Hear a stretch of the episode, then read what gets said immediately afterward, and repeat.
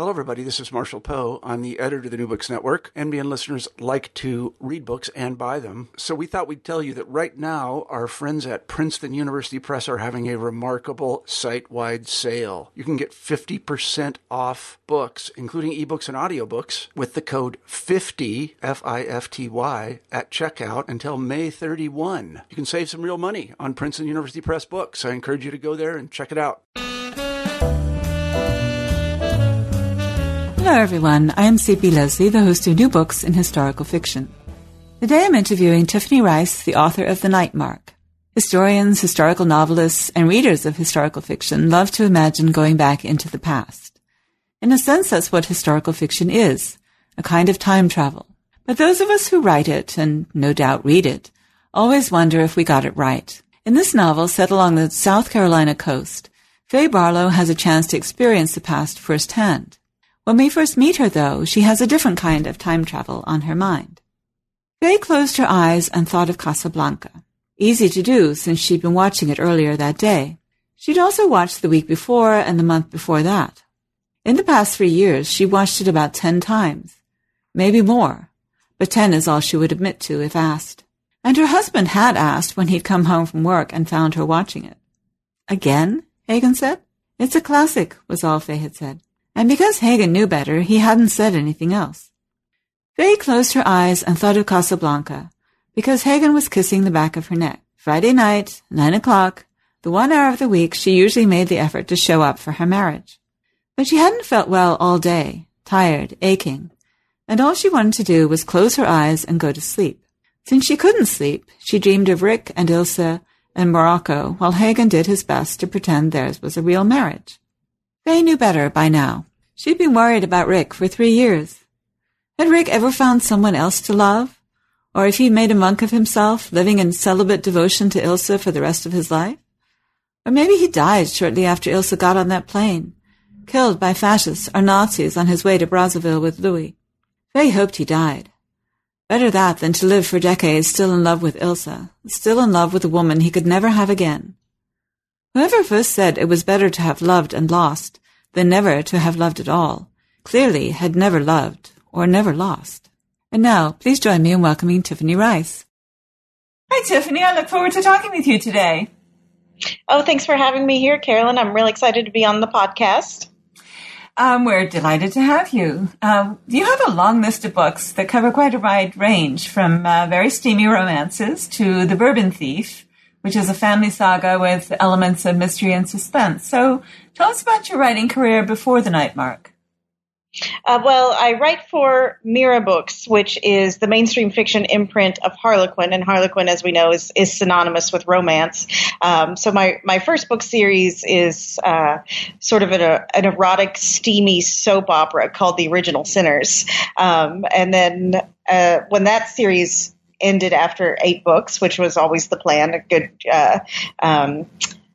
nice, round, fat number, 8 books. Then it was time to write something different. I'd written a romance, a gothic romance called The Headmaster, which is a classic gothic, spooky boarding school, maybe ghosts, maybe not ghosts. And it was so much fun to just dive into the gothic elements of a story that was set in the past, that I wanted to do it again. So I wrote a book called The Bourbon Thief, which is Southern Gothic. I live in Kentucky, and I do a lot of traveling in the South, and places like coastal South Carolina are very much have one foot in the past and one foot in the present. So The Bourbon Thief was set partly in Kentucky and partly on an island on the South Carolina coast. And I loved writing the mythology for this island. There are a lot of tiny islands on the South Carolina coast, and some of them are private islands. One is, I think it's called something like Monkey Island, where like research monkeys only live. So it's a really weird place that not many people are familiar with.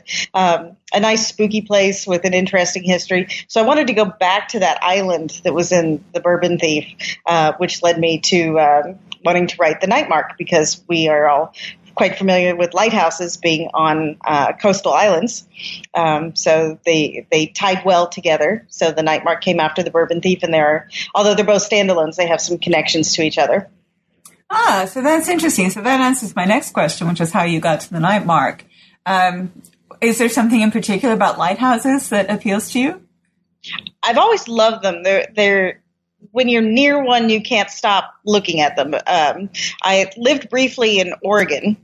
So going from Kentucky to Oregon, where there were mountains in the distance, we could see Mount Hood and sometimes Mount St. Helens. When you're driving, you just can't stop looking at them. You just keep glancing into the distance.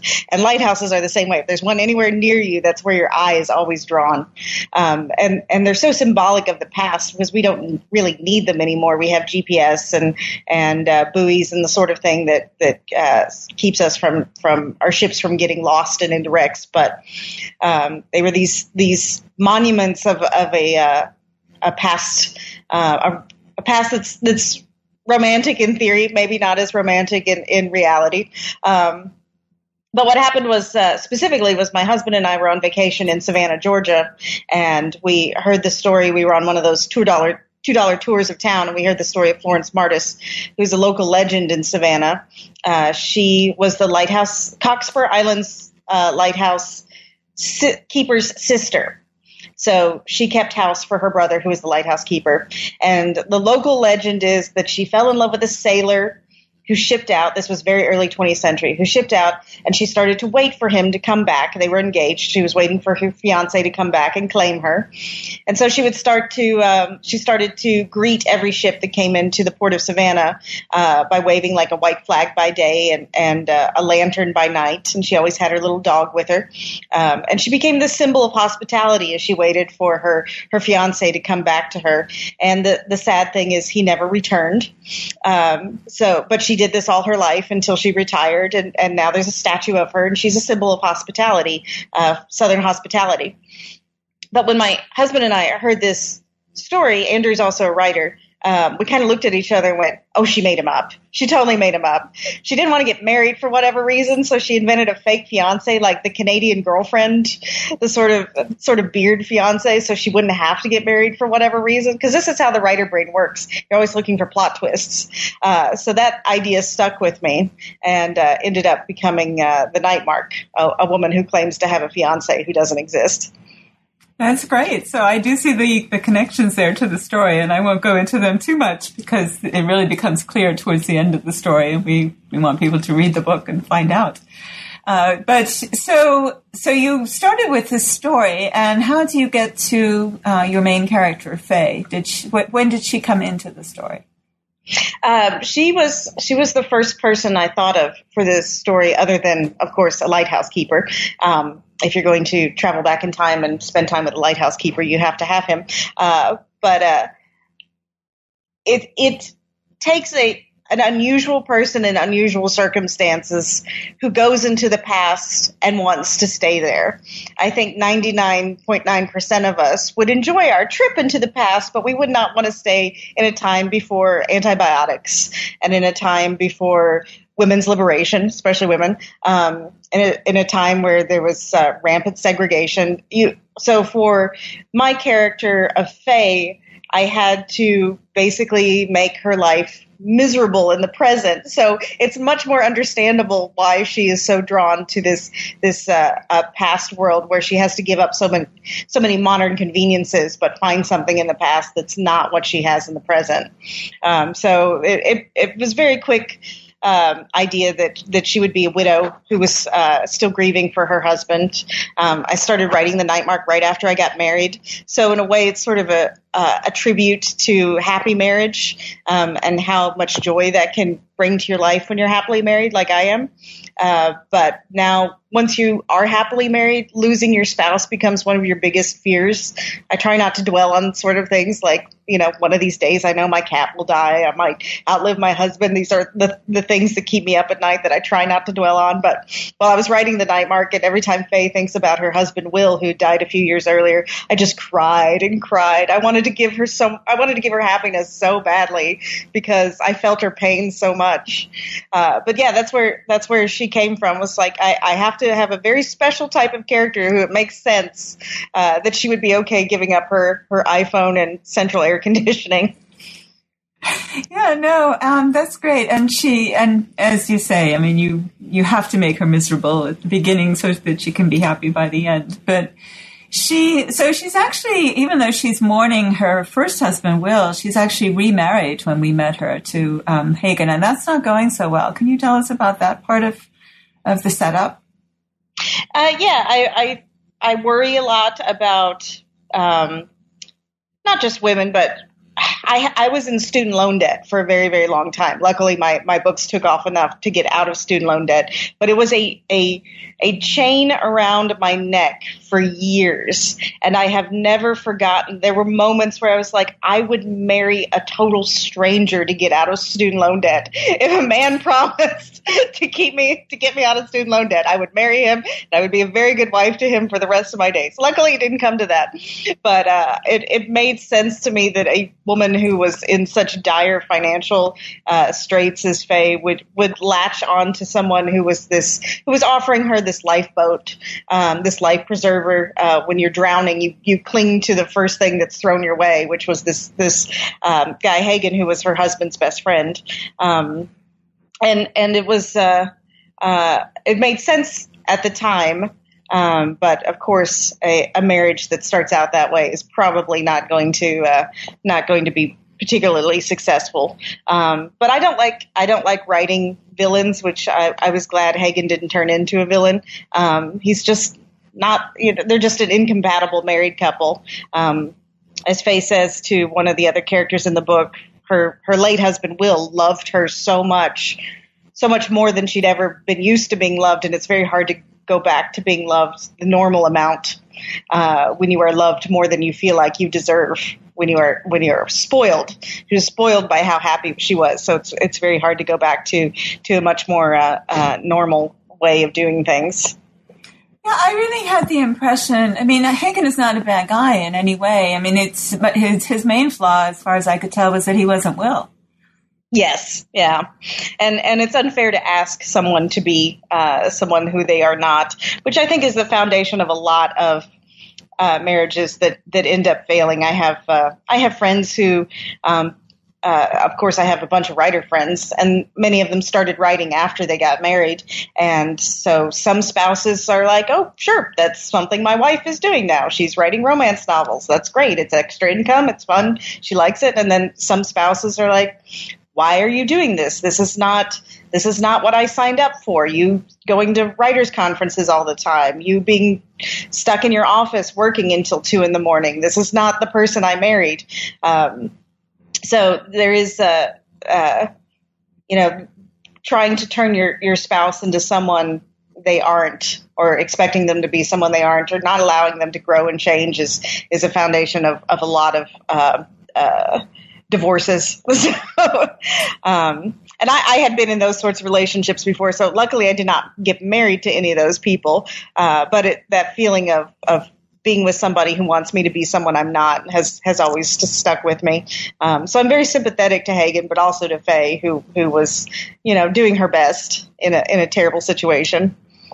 Yes, no, I understand what you're saying. I mean, when I started writing novels, I did it for fun, and I had never, ever, ever intended to write fiction. And so my husband is one of those people. I mean, he is fortunately one of the people who just kind of goes, okay, so my wife is writing novels now.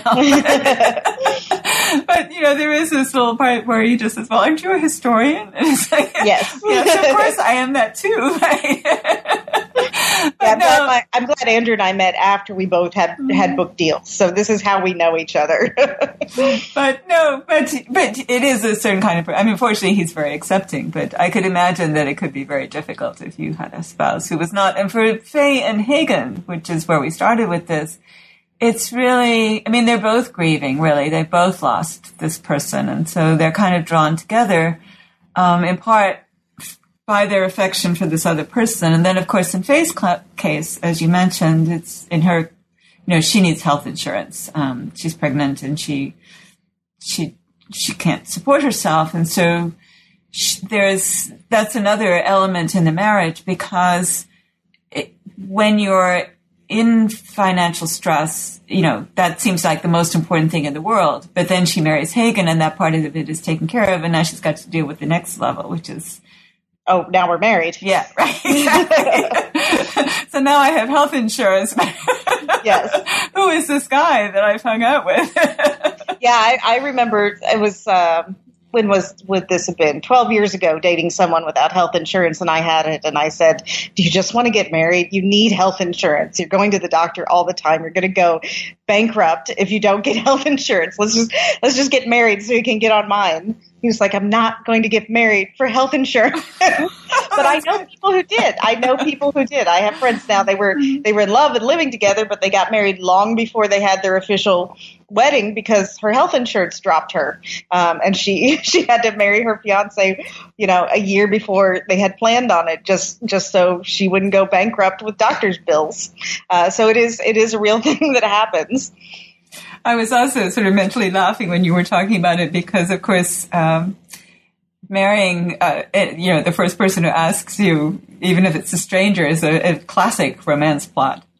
It is, and I wanted to show that it's a lot harder in the real world than it is in books. I read a wonderful Georgette Heyer novel that somebody said, that doesn't sound like a romance at all. I forgot the name of it, but it was a marriage of convenience. He was a good guy, but his family was in debt, so he had to marry a woman with money. He wasn't attracted to her, and at no point did they ever really fall in love in the book. They just became friends and decided to work well together. Somebody said, that doesn't sound like a romance at all. It's like, no, but it is much more likely how a marriage of convenience is going to work out in the real world. It was much more realistic. Yeah, a civil contract. Yeah. It's my absolutely favorite Heyer. I mean, there were times when I didn't like it as much, but I'm a rabid Georgette Heyer fan. Oh, she's so wonderful. Her characterizations are just amazing. And I think she wrote that one when she was somewhat depressed, actually, in the 60s or something. Maybe she'd lost her husband or something. Something wasn't going right in her life, and she wrote this book. But it's so much more real than all of the others. As much as I love the characterization, I mean, the relationships themselves don't really seem like anything that real people would engage in. But this one is, I mean, everybody's very sympathetic, everybody's charming, and it just takes them a long time to get over these very real cultural factors that separate them. Yes. It's a fantastic book. So that sort of stuck with me, this idea. It's like, oh, how would... Let's throw away the romance conventions where everybody falls in love by the end. What would a marriage of convenience look like if, for example, I had to be in one? It's like, well, you would kind of have to treat it like a business. It's like, all right, we're a team. We're not in love with each other, but we're coworkers. So we're going to make this business of us work. And in Faye and Hagen's case, it didn't work out so much, but there's no hard feelings, which I really appreciated in a civil contract, which is, we're going to make this work. We're going to find a way. There's a lot of respect. Yeah, no, that's great. So, so because of all of this that's going on, I mean, because of, Faye has not just lost her husband, but she's lost him in a very dramatic, unsuspected way because they were both very young and it was very sudden. It was, I don't know how much you want to say about the circumstances, but it's something that's totally unexpected. And then she's in this difficult relationship and she's drowning, basically. I mean, but long before she gets to the island, yeah, she's metaphorically drowning. Metaphorically she's literally drowning. Right, yeah. Exactly. So talk to us just a little bit about Will, who he is, who he was before the story starts, because his characteristics do become important as we get into the larger part of the story. Well, I'm a huge baseball fan, and I wanted to write a baseball romance for a long time, and it just never seemed to happen. What was interesting about Will as I was writing was he didn't exist in the original concept of the book. I knew Faye would be miserable for whatever reason in a bad marriage, but it wasn't until I was writing the rough draft and she's gotten divorced from Hagen. This is always already in like just the second chapter. It happens very quickly. and Hagen calls her to check on her, and he says they're having this argument. They're sort of dancing around something as I'm writing it, and I was like, there has to be more here. There has to be more to this heartbreak of hers than just it was a bad marriage, and there's infertility issues that end up pushing them apart. There has to be more. There has to be something deeper, a deeper level to her grief that has made her, you know, make this desperate. I'm getting out of this marriage right now. It's the middle of the night and I'm walking out. And just out of nowhere, Hagen says, I was never going to be Will, and it was unfair of you to ever want me to be him. And as soon as I wrote that, I was like, who's this guy? Who's this guy? I was like, is this an ex-boyfriend? What? Who is he? And then I was like, oh, so she was married before and her husband died and she's still in love with him. Okay, that makes sense. I knew Faye was miserable, but I wasn't sure why until she and Hagen got into their phone fight. And then he came out of nowhere. And earlier in the first draft, there was a line, something like three balls is a strike. And four balls, or three is a strike, and four balls is a walk. And so Faye had her fourth big traumatic incident with Hagen, and so the line was Faye walked. It's like, okay, so I have in the first chapter a baseball reference. Why would, not to be sexist, I'm a woman who's a baseball fan, but why is a woman in the middle of fighting with a guy who is like a computer programmer? Why is she making baseball references in her head? I was like, oh, well, Will played baseball. I love reading about the backstories of actual baseball players, and so many of them are just these really interesting, oddly wonderful, heroic, oddball men. Baseball players are. Now some are terrible guys. We know not all athletes are heroes, even if they're really good at their sport. But you've got like Javi Baez on the Cubs, whose sister died. Her sister was his best friend, and she died when she was like 21 or 22 years old. And he plays every game in her honor, and he's got a tattoo of her on her arm, and it's so sweet. And he almost couldn't play baseball anymore. He misses his sister so much, and So I read the backstories of baseball players, and they're all these sweet young guys who are just so happy to be there. Once they get to the majors, they're like, this is their childhood, their boy dream come true. So I needed a character who it was believable that they would be kind of young and poor. Somebody that Faye, who's a photographer, would meet. She does sports photography for a local newspaper. Minor league players don't make any money. And this guy who's this like symbol of like the good boy next door, who's just madly in love with his girlfriend and then later his wife. Yeah, no, isn't it? I mean, for me, that's my favorite part of writing is the stuff that comes up that you never even knew was there. Nothing that was never in the outline, that just kind of appeared. Yes, it's a wonderful story about Will. Yeah, they were fighting, and he's, you know, I've lost count of the amount of times I'm writing dialogue, and a character will say something I hadn't planned on them to say, and then the book goes off in a completely different direction. So then Will showed up, and he shows up in conversations that Faye has in her head with him. As soon as she's out on her own, she feels like she can start mourning him, because she got married so quickly after he died, because she felt she had to, that she never allowed herself to mourn. So finally, when she's on her own, she can deal with her grief, and she deals with it by having these conversations with him in her head that were a lot of fun to write and made me cry every time I wrote them. Every time, each time Will shows up, just the waterworks start. So let's talk about Faye on her own. She leaves Hagen because she is, as you mentioned, a photographer, and she gets a photography gig. She hasn't been photographing while she's been with Hagen, and now that this is really her first move away back into her old self, we could say. Yes. I have a friend who's a professional photographer, and I admire that skill and the art of it. It's something I wanted to do when I was younger and was terrible at. So, you know, when you are a writer, you can create characters who are good at stuff that you're bad at and live vicariously through them, and it's a lot of fun. But for me, as a professional writer, I tell people all the time, because writing is my full-time job, if I do not write, I do not eat. I have to write books. It is the only thing that pays the bills. And there's something terrifying about that and something incredibly liberating about it. You feel strong because you are paying your own bills with your art. And it's a wonderful, liberating feeling, but also terrifying. So it's both. And I wanted Faye to have that experience again. She's out on her own and she knows I have to do this job because I have no husband to support me anymore. And my husband's a writer too. So he's in the same boat. If he doesn't write, he doesn't eat. So it's not a hobby anymore. It's not something she can leave and walk away from. She has to do it. I've had people who say, how do you write when there's chaos in the news, and how do you write when you're tired, and how do you keep showing up at your desk every day and writing every day? How do you write 4 books a year? It's like, I have to. It's my job. You show up to your job as a teacher or a plumber every day. It's just a job.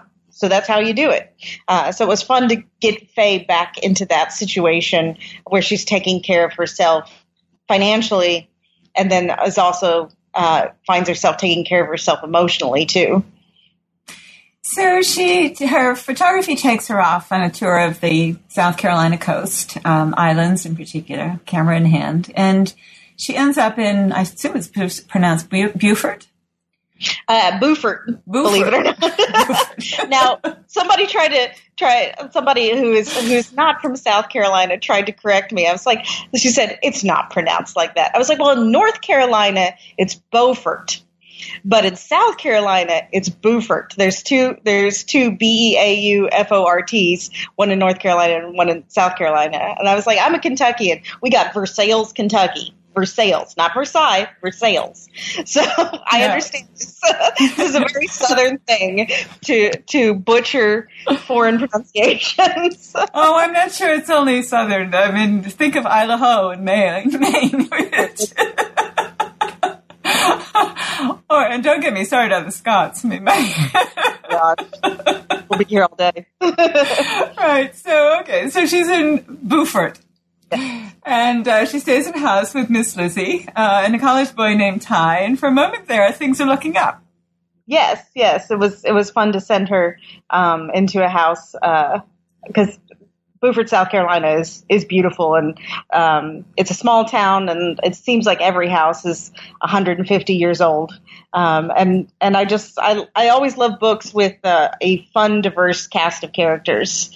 And this is South Carolina. So you're going to have, it's a large black population in coastal South Carolina. So it was fun to have this sort of pampered white lady living in a house that was mostly black people. And she's trying to be on her best behavior because she wants them to think well of her. She meets Ty, who's a student. She wants to go out on his boat, and she has her first flirtation post-divorce, which was a lot of fun to write. I hear the fun horror stories of people who have to go on the dating scene after divorce. So I wanted to make it a little easy on Faye. It's not a love connection, but I let her have a little fun. She needs it. I have to tell you, the thought of the dating scene will keep a lot of people married. Yes, I told someone if I ever lost my husband, I've already got my convent picked out that I'm joining. I'm not doing the dating thing. I'm just going to go be a nun somewhere. Good idea. So thank God for good marriages. That's all I can say. So, I tell my husband and my cats they're not allowed to die. Right. There you go. So the first sign of change to come is that Faye encounters a stork. That seems to take a personal interest in her. At least it shows up on several occasions. So this is obviously a kind of literary thing. What is the meaning of the stork? Well, we know that the stork is, for 100 years now, it's been a symbol of a baby coming, which is kind of a little bit, Faye takes it as rather ironic because she's struggled to get pregnant and stay pregnant and wants to have children and has infertility issues. So she's a little insulted but intrigued by his presence. I had an experience in college where there was this one particular crow, this giant crow that seemed to show up anywhere I went on campus. And he was bigger than the other ones and very, very vocal. And I was like, what did I ever do to you? Why are you everywhere? Now, of course, I was just, you know, everybody would see him everywhere, but it felt personal.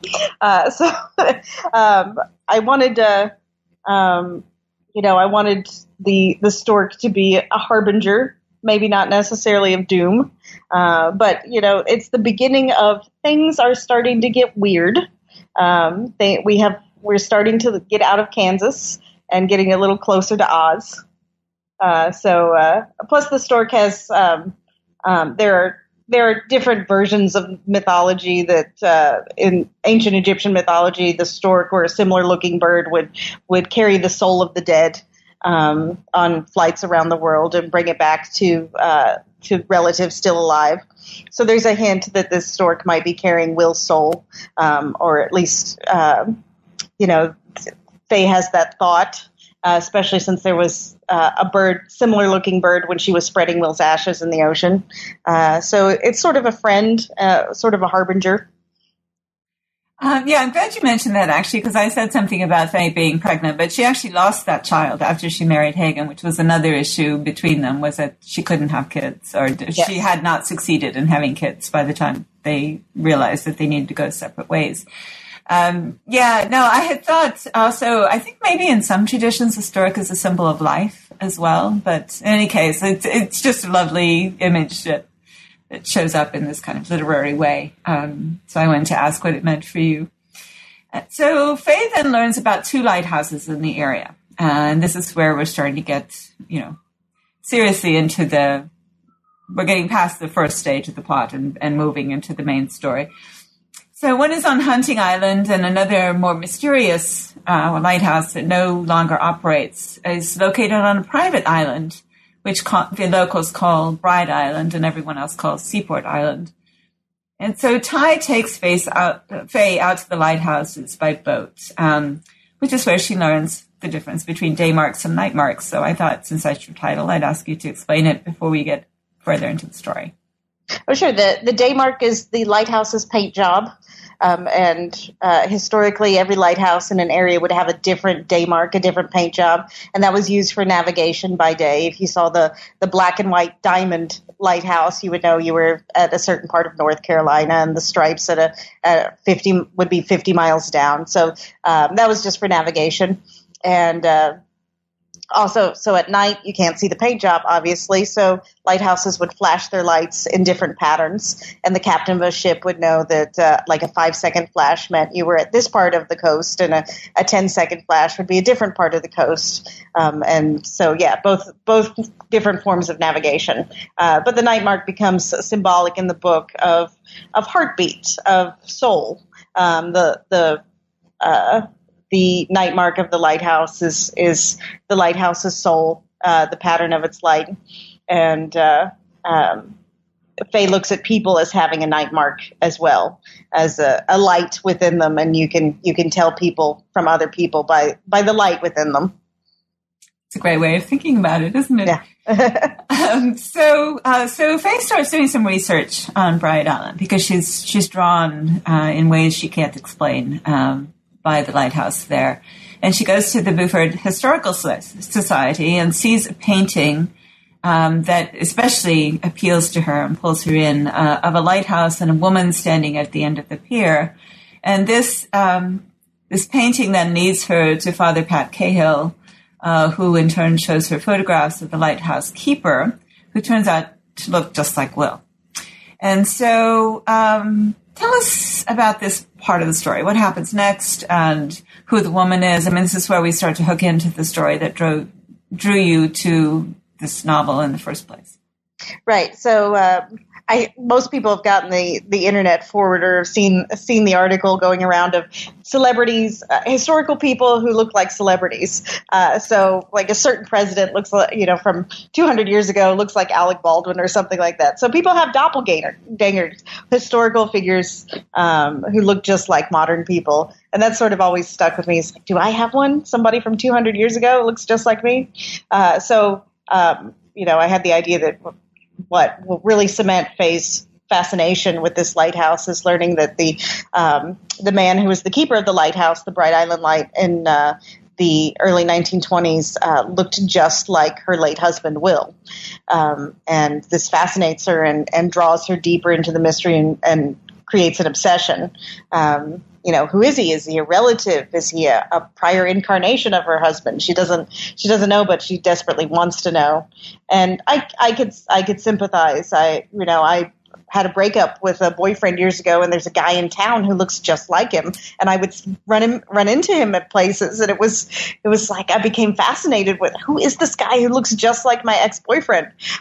So I can see I can believe that seeing somebody who looks like her late husband would really get its claws into her, and she wouldn't be able to think about much else, especially as she's going through this fresh mourning period.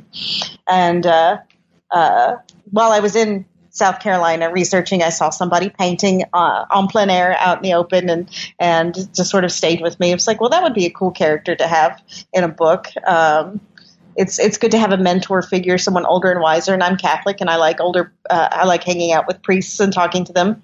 So we have a retired priest in Beaufort who's painting in his retirement, and there are hints that he knows more about this whole situation than he's telling. But as he's a priest, he can't tell everything. He's under obligation to keep some secrets. So Faye and Pat sort of bond. And she ends up giving him her confession, not of sin, but of sorrow.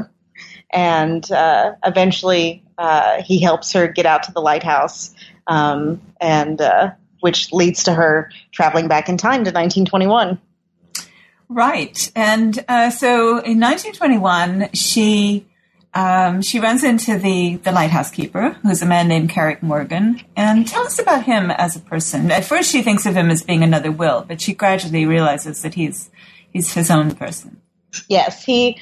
When I think about the past, even the recent past. Now, my grandparents were alive in the 1920s, so it may feel ancient, but it really is just 3 generations ago for me anyway.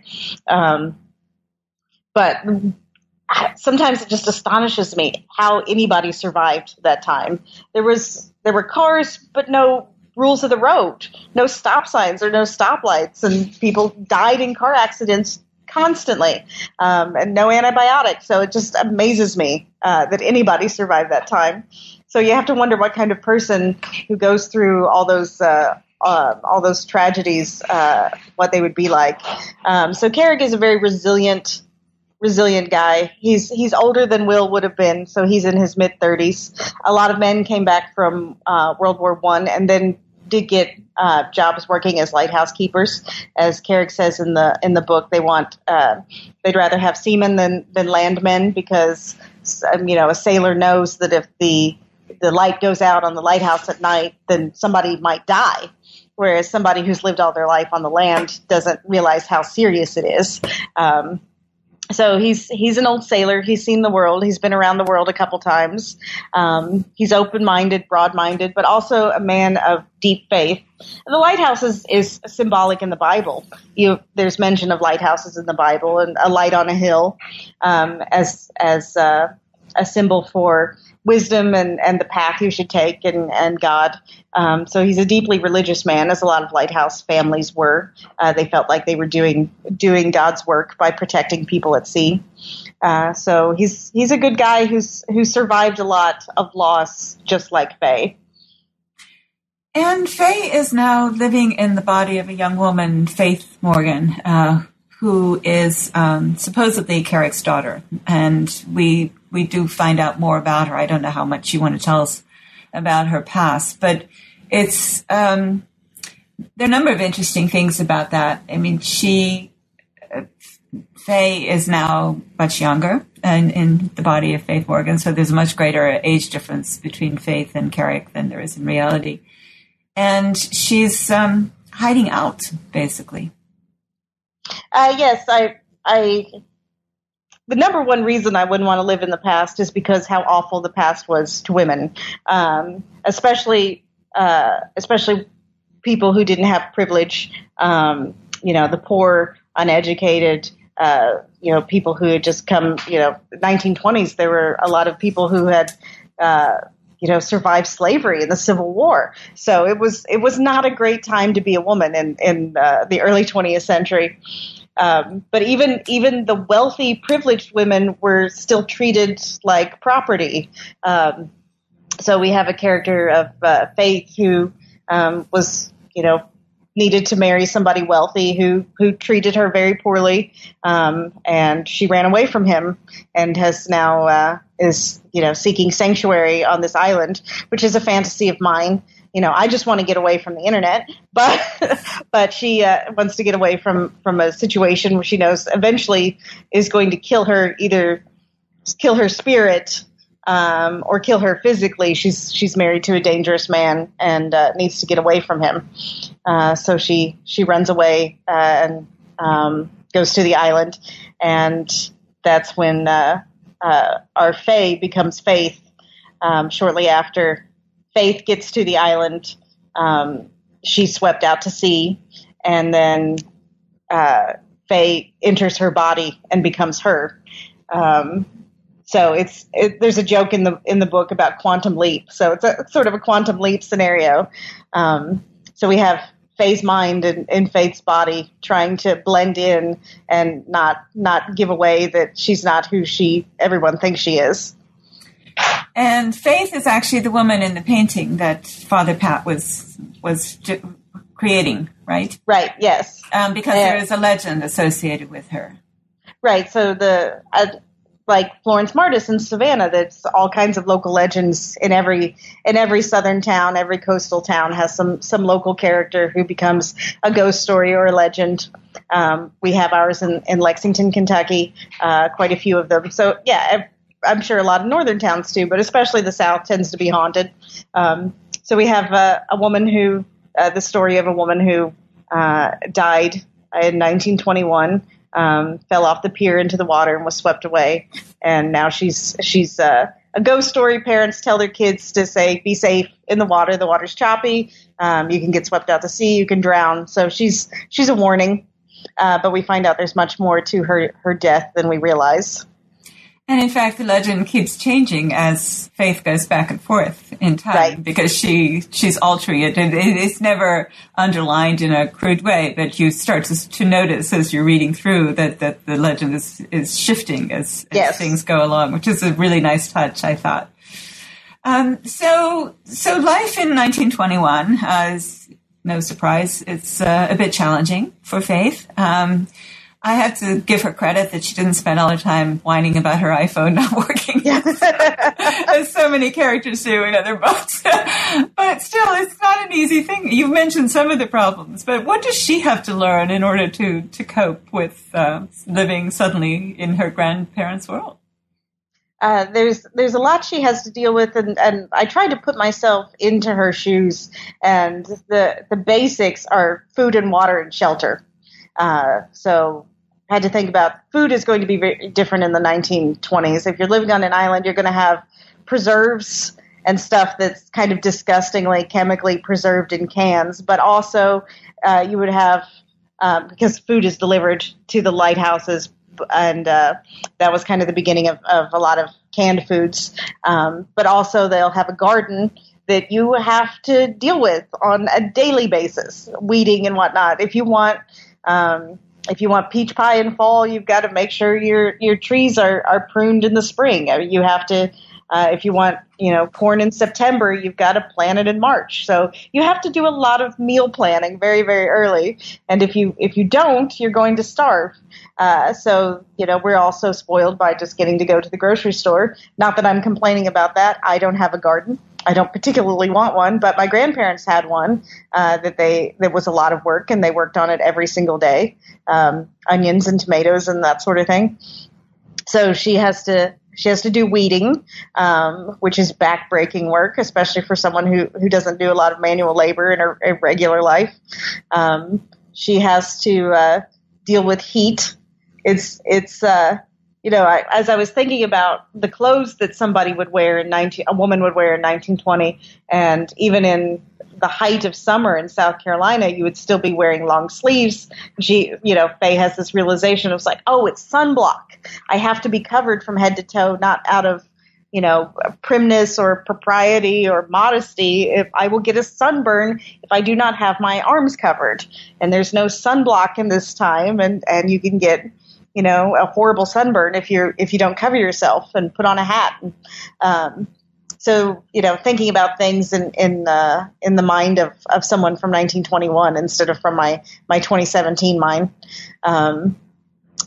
Food, water was rainwater. Coastal lighthouse keepers in that time had rain barrels where they collected rain, and that was their freshwater source mostly. And they had to put chlorine drops in it, so their drinking water tasted like chlorine, which is not very pleasant drinking swimming pool water, but it was better than the alternative, getting dysentery or that sort of thing. So it's a lot of work. A lot of work, yeah. No, I mean, it doesn't seem, I guess it's almost 100 years ago now, but even so, to realize that everything was so much more work. There were no vacuum cleaners, no washing machines. Just doing basic things to clean. And it was a constant slog. Yeah, a book I read, a historic book about that time period, said that the average amount of housework a woman did every week in the 1910s, 1920s was 60 hours of housework. So you couldn't have women working jobs out in the world because their full-time and a half job was just keeping the house from falling down. And it wasn't housework the way we do housework, where we wipe off the counters with, just a wet rag or whatever just to make them shiny. It was, you have to clean the ashes off the ceiling lights or they'll catch on fire and burn the house down. It was, we have to beat the rugs because there's bugs in them, and the bugs will breed and bite us if we don't beat the rugs every couple of days to get them out. So it was like life and death housework, not just we want our houses to look nice. It was we want our houses to not kill us. So everything, the stakes were much higher back then, too. Right. So in your story, the person, Faye does an enormous amount of it as well as she gets as she gets accustomed to living there. But the person who's mostly responsible for doing this is another important character in the book, Dolly. Yes, I love Dolly. I think she was my favorite one to write. So tell us about Dolly, because she turns out to, I don't know that you want to say what the connections are, but she turns out to have present-day connections as well. So we have a lot of lighthouse keepers had big families, and the Lighthouse Bureau liked to have lighthouse keepers who had big families because everybody worked. So the more people in the family at the lighthouse, the more backup help you had. If the lighthouse keeper fell and broke his leg, which was common, that sort of thing happened when you're carrying, oil drums up 100 stairs 5 times a day. Lighthouse keepers got hurt and they got sick, and their wife or their kids would have to take over. But Carrick is a single guy, so he needs help. So he has Dolly, his housekeeper, who is a black teenager. And she is the daughter of a fisherman who lives on one of the sea islands out there, which was very common in the time. I read about the coastal area was all black people on the islands, and the only white people were the lighthouse keeper families. That's it in that time. So I had this moment where I was like, well, you've got to have, it's South Carolina. She's probably going to be black, but she's also this incredibly talented sort of Martha Stewart type housekeeper. She can do anything. She can make her own clothes. She's a seamstress. She's an interior decorator. So she was turned into this teenage Martha Stewart, which I have a cousin who's like that, and always impressed and amazed me. So it was like the art of housekeeping. So it's not this, I have Dolly. She's not, housekeeping is not drudgery to her. She's turned it into this high art because 17-year-olds in 1920s could do a lot of that stuff that are lost skills now, sewing and cooking without recipes, that sort of thing. You know, she had a lot of skills that are lost to most teenagers now who don't have to do that sort of stuff. So it was a lot of fun to show, basically to show up Faye's like, Faye, you are useless. You 2015 woman, you are useless in 1921. You don't even know how to bake a pie in an oven that doesn't have all the buttons and the gauges on it that you're used to. So this teenage girl is going to show you how it's done. And she has a disability. She can't hear. Right. She's deaf. That was just something that occurred to me. You know, this is a warning of how tough life is in 1921. In the early 20th century, if a baby gets a fever, you're going to be very lucky if the baby lives. And if the baby does live, there's a good chance that the child will end up with health problems. So when I was looking up Helen Keller, they said Helen Keller went deaf and blind. And I think one of the theories, because they didn't have modern medicine. They called it a brain fever. She had a brain fever. She had scarlet fever, which they don't think that's what it was anymore.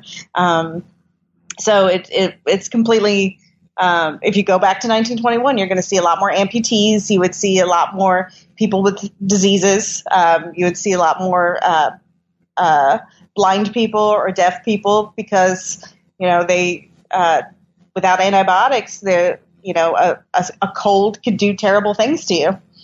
But it's much more common then, so everybody just sort of treats her like it's normal.